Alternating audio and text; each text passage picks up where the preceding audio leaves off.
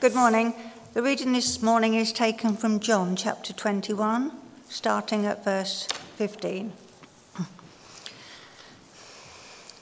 When they had finished eating, Jesus said to Simon Peter, Simon, son of John, do you love me more than these?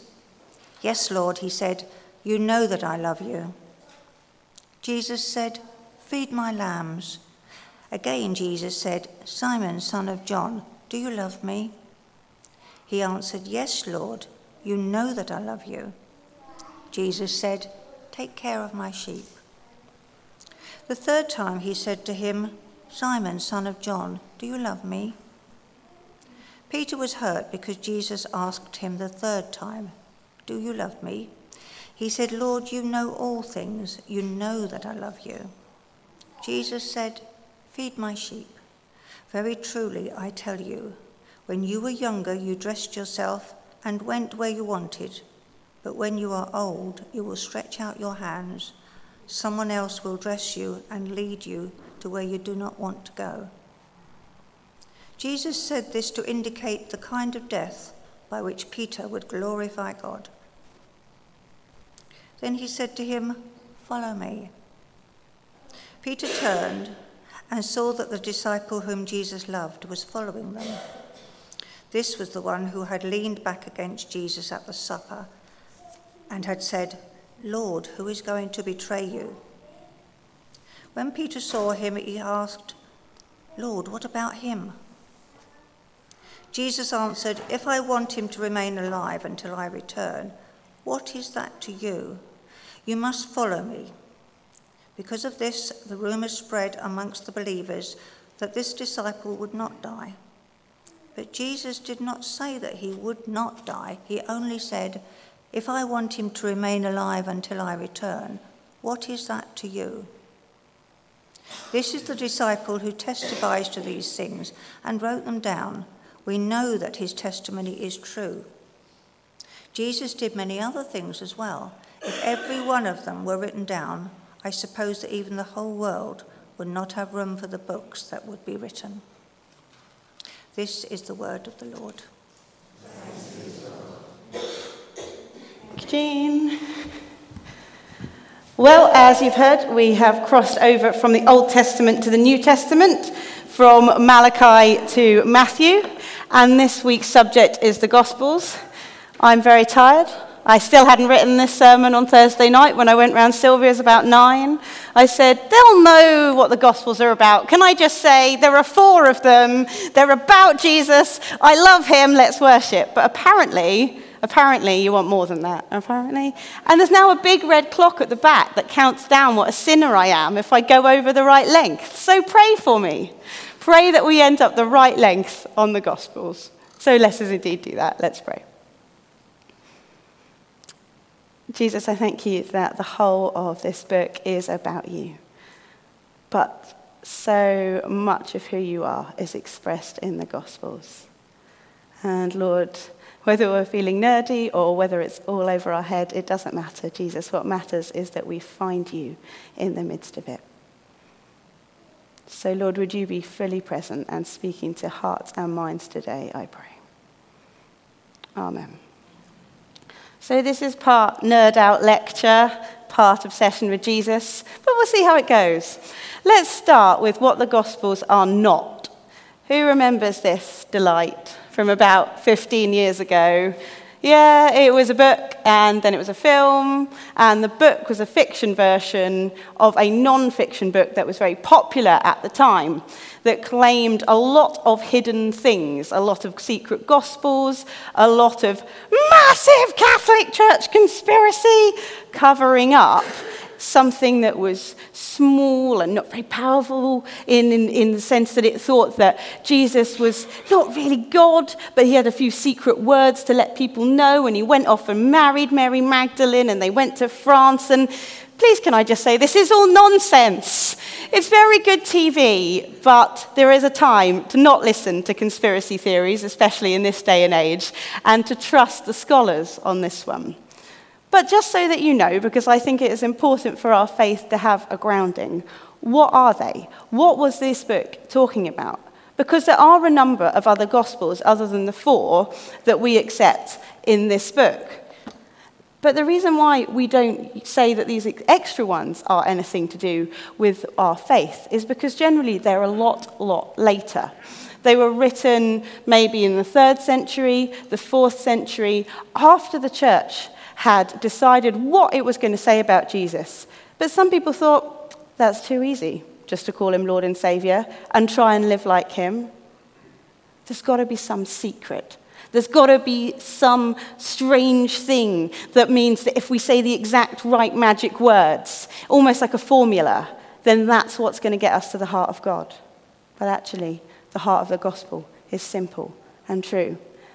And so people wrote lots of extra theories like that about exactly what words were needed. There were some infancy gospels, which are kind of lovely and kind of mad. So Jesus does some great things to fill in those gaps between when he was born and when his ministry started. He made some birds out of clay, according to these gospels. He raised some little children up. But he was also a psycho toddler who murdered people who disagreed with him.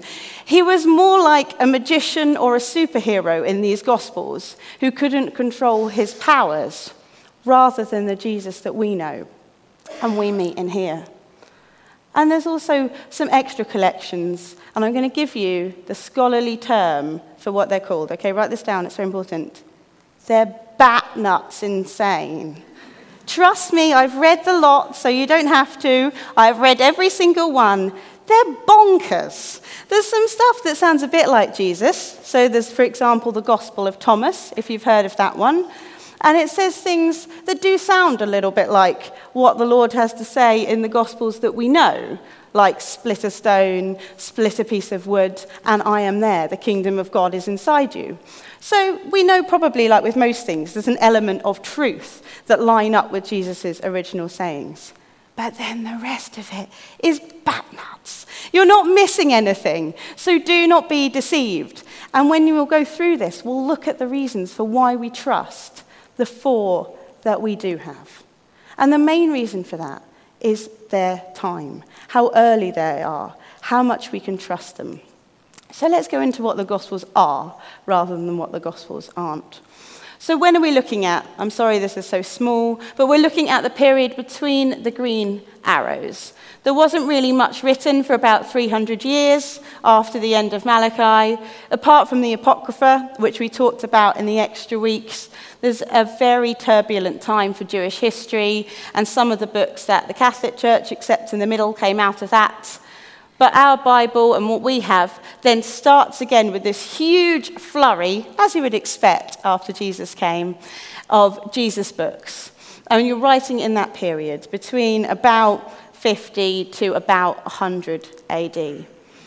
And this is when our books date from which can I say, as a previous textual scholar in my first degree, this is like a FedEx from heaven. You do not get books this close to the text surviving in any other genre. So here's total nerd out. I promise this is as nerdy as it gets. After that, we'll, we'll de nerd. But this is a list of classical authors. You don't need to look at the left hand column. You don't need to know who they are. There's things like um, Plato, a philosopher, and lots of historians, Aristotle, another philosopher. Don't look at that column.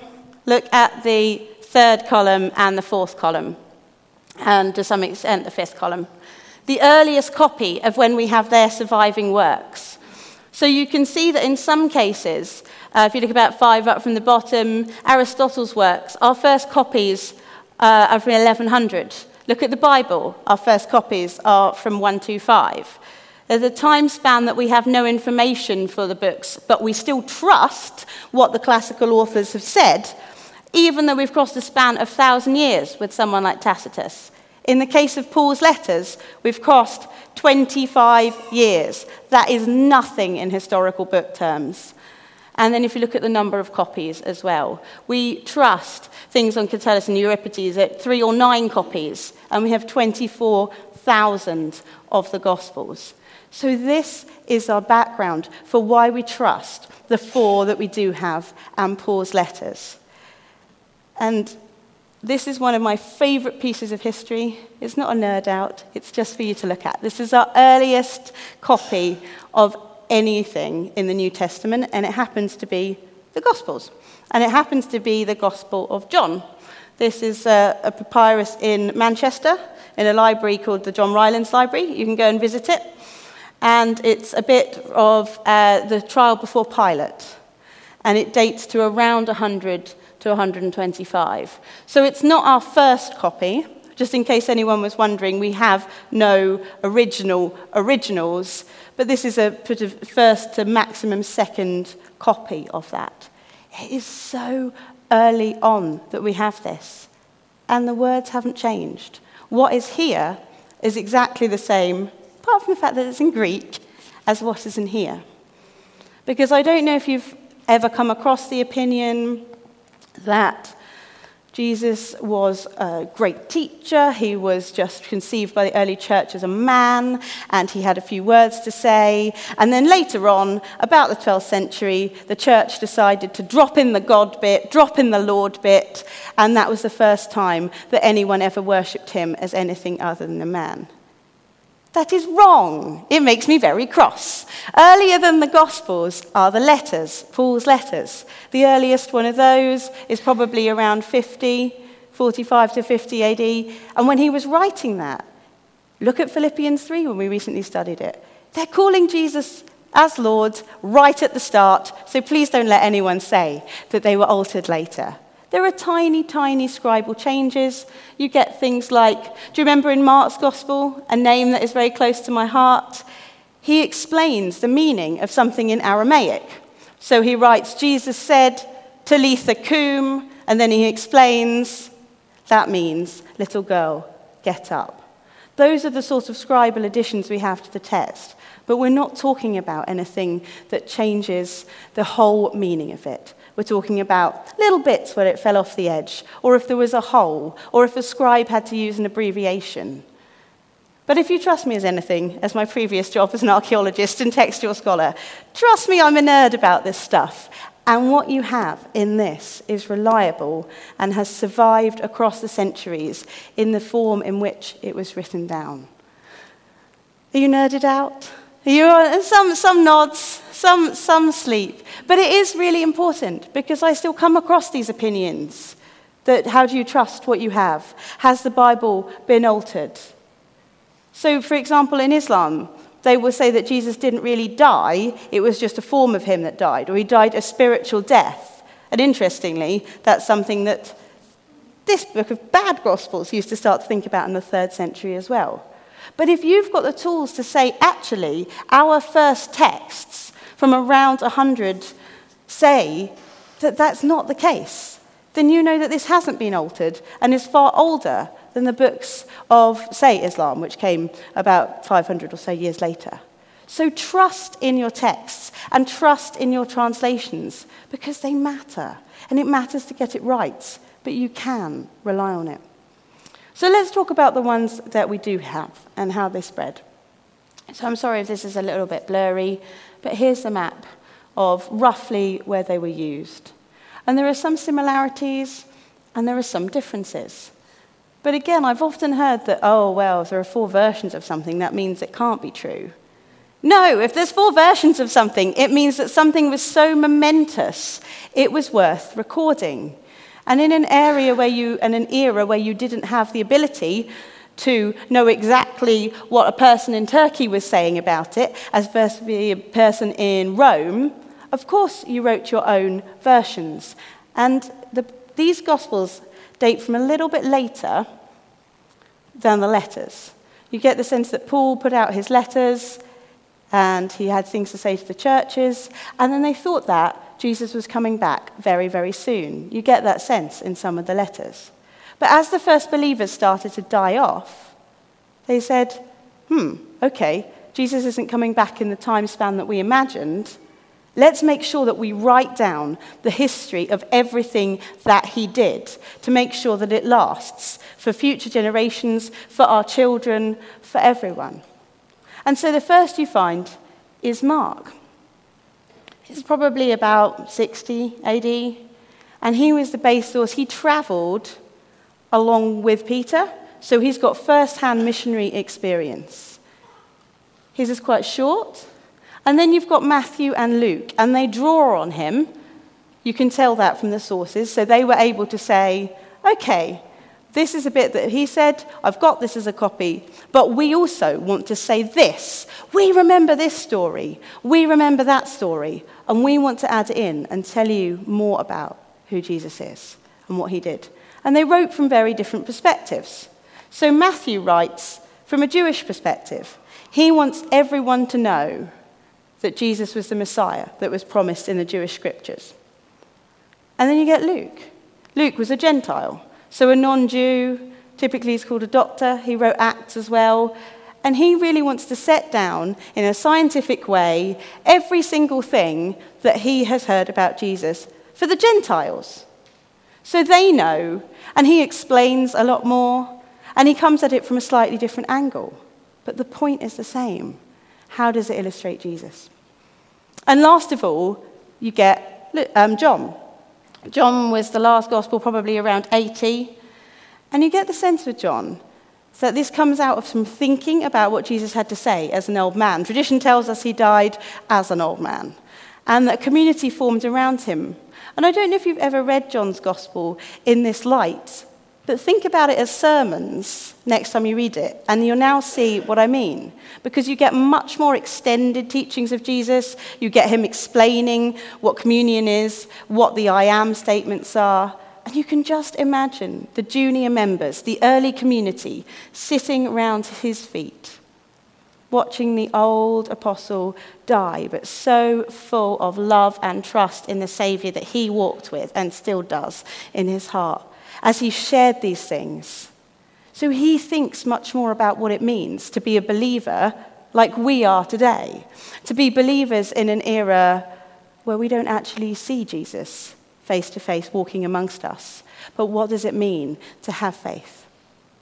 And he jumps straight in. He doesn't go in with things like the kings and the Christmas story. He jumps in with Jesus is the Word of God and who he is theologically and what he is at the beginning. And we're going to have a look at that person. I haven't forgotten that this was the reading.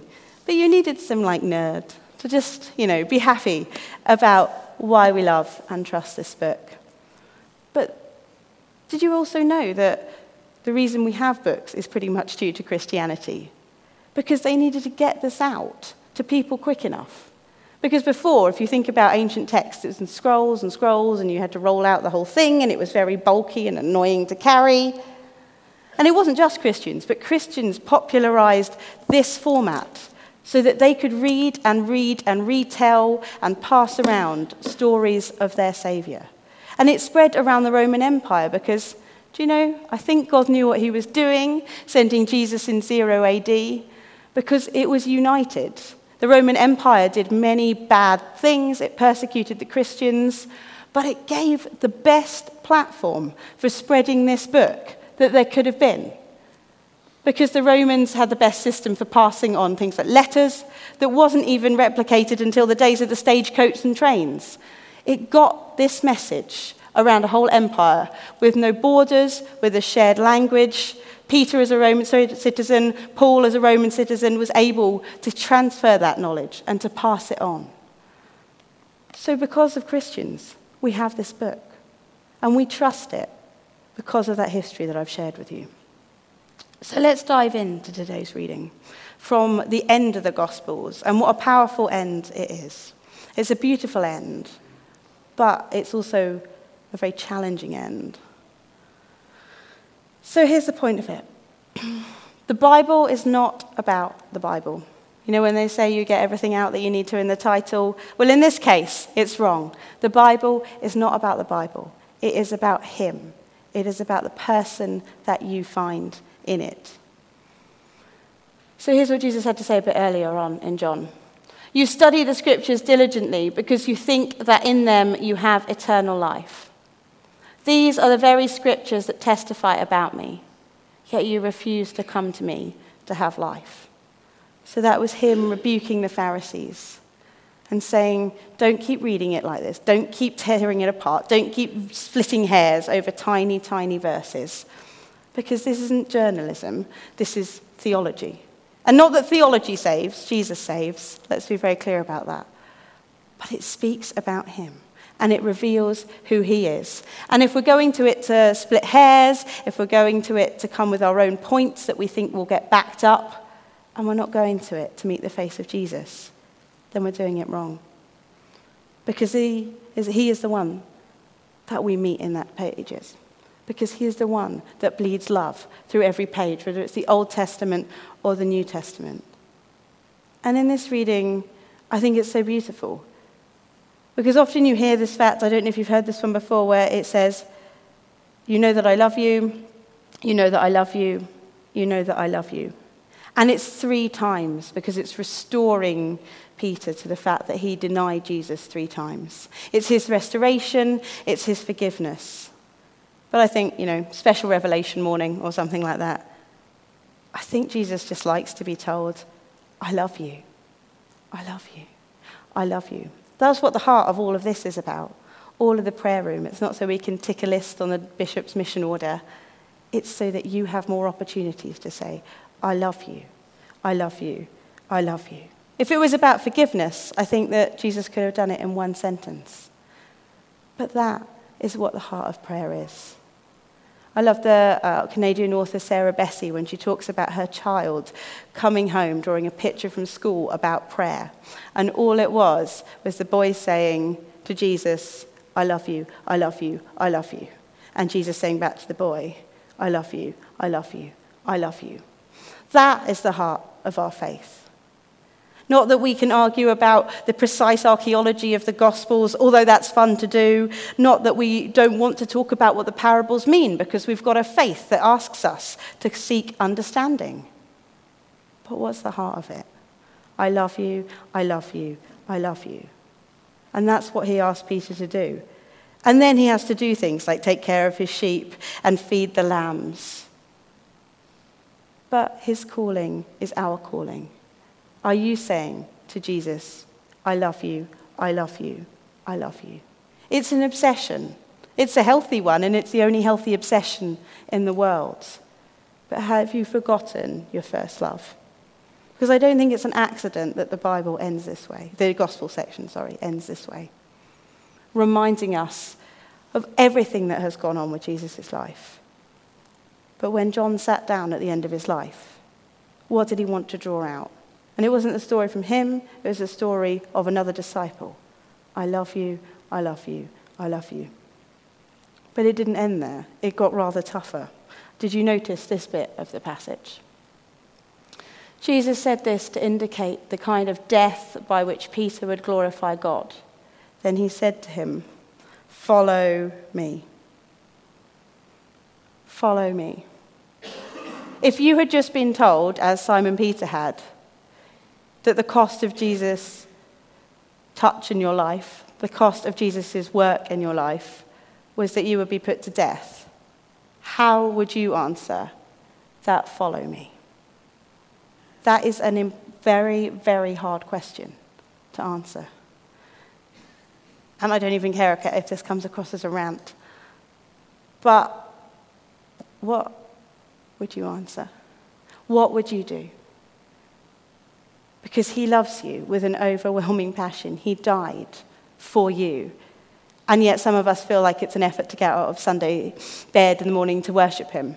Some of us feel like it's an effort to be bold enough to say that we even believe in him with our friends and families. Some of us feel that it's an effort to even make it to church one in four. And not that it's about church, but here is the place that we worship him. He died for you. And Peter paid the ultimate price as well. And he still said yes to that call to follow me, even when it cost everything. And one of our prayer room activities was planting a bulb and soil to represent where we need to die to ourselves, whether it be our image that we don't want to let go, whether it be unforgiveness, whether it be the sense of control over our own lives. But Jesus demands every single bit of it. The reward is Him, and there is no better reward in the universe. But you have to let yourself die to what you want to do. And those bulbs that we have planted will come back in his time because it comes from that verse again in John that says, Unless a seed falls to the ground and dies, then it won't then bear much fruit. Do you want to bear fruit in your relationship with Jesus? Then there are things that you need to let die because your love for him is bigger than any other thing in the universe. And it's interesting that he did choose to end focusing on another disciple because I don't think that we should ever consider anyone else's calling to be ours. So don't look around you and don't say, oh, well, I could never do that because I'm not called by the Lord for that, or I could never do that because I'm not called for the Lord for that. But what is he calling you to? Because Peter says, when Peter saw him, he asked, Lord, what about him? And how often do we do that? What about him? What about her? She could do it, she could serve, but as for me, I'm not sure. Be like Peter in this, how he answered, that out of his great and amazing love for the person of Jesus that he found in these Gospels, who is worthy of everything, that he gave it all up. So I hope that when you read your Gospels, read them for information, read them in a sense of trust out of who he is and the historical nature of it. But most of all, read the Gospels to meet him. Meet the one who will change your life because he's already done it on the cross and with his resurrection. That is the one that we all want to meet when we read. Let's pray.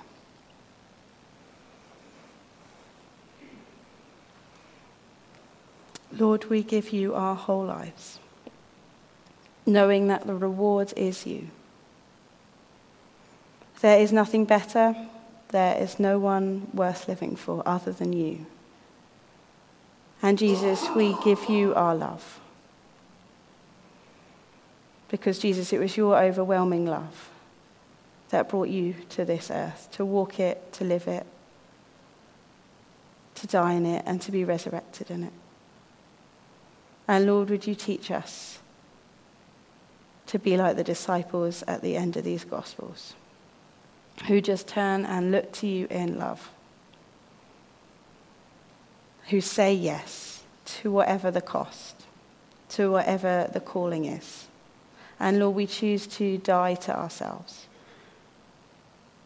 And we choose to place our hearts and our lives in your hands as the only worthy one. Jesus, you are worthy of all our praise and all our worship. Thank you for these great records that we have. But Lord, meeting you in the midst of them is more precious than gold. Amen.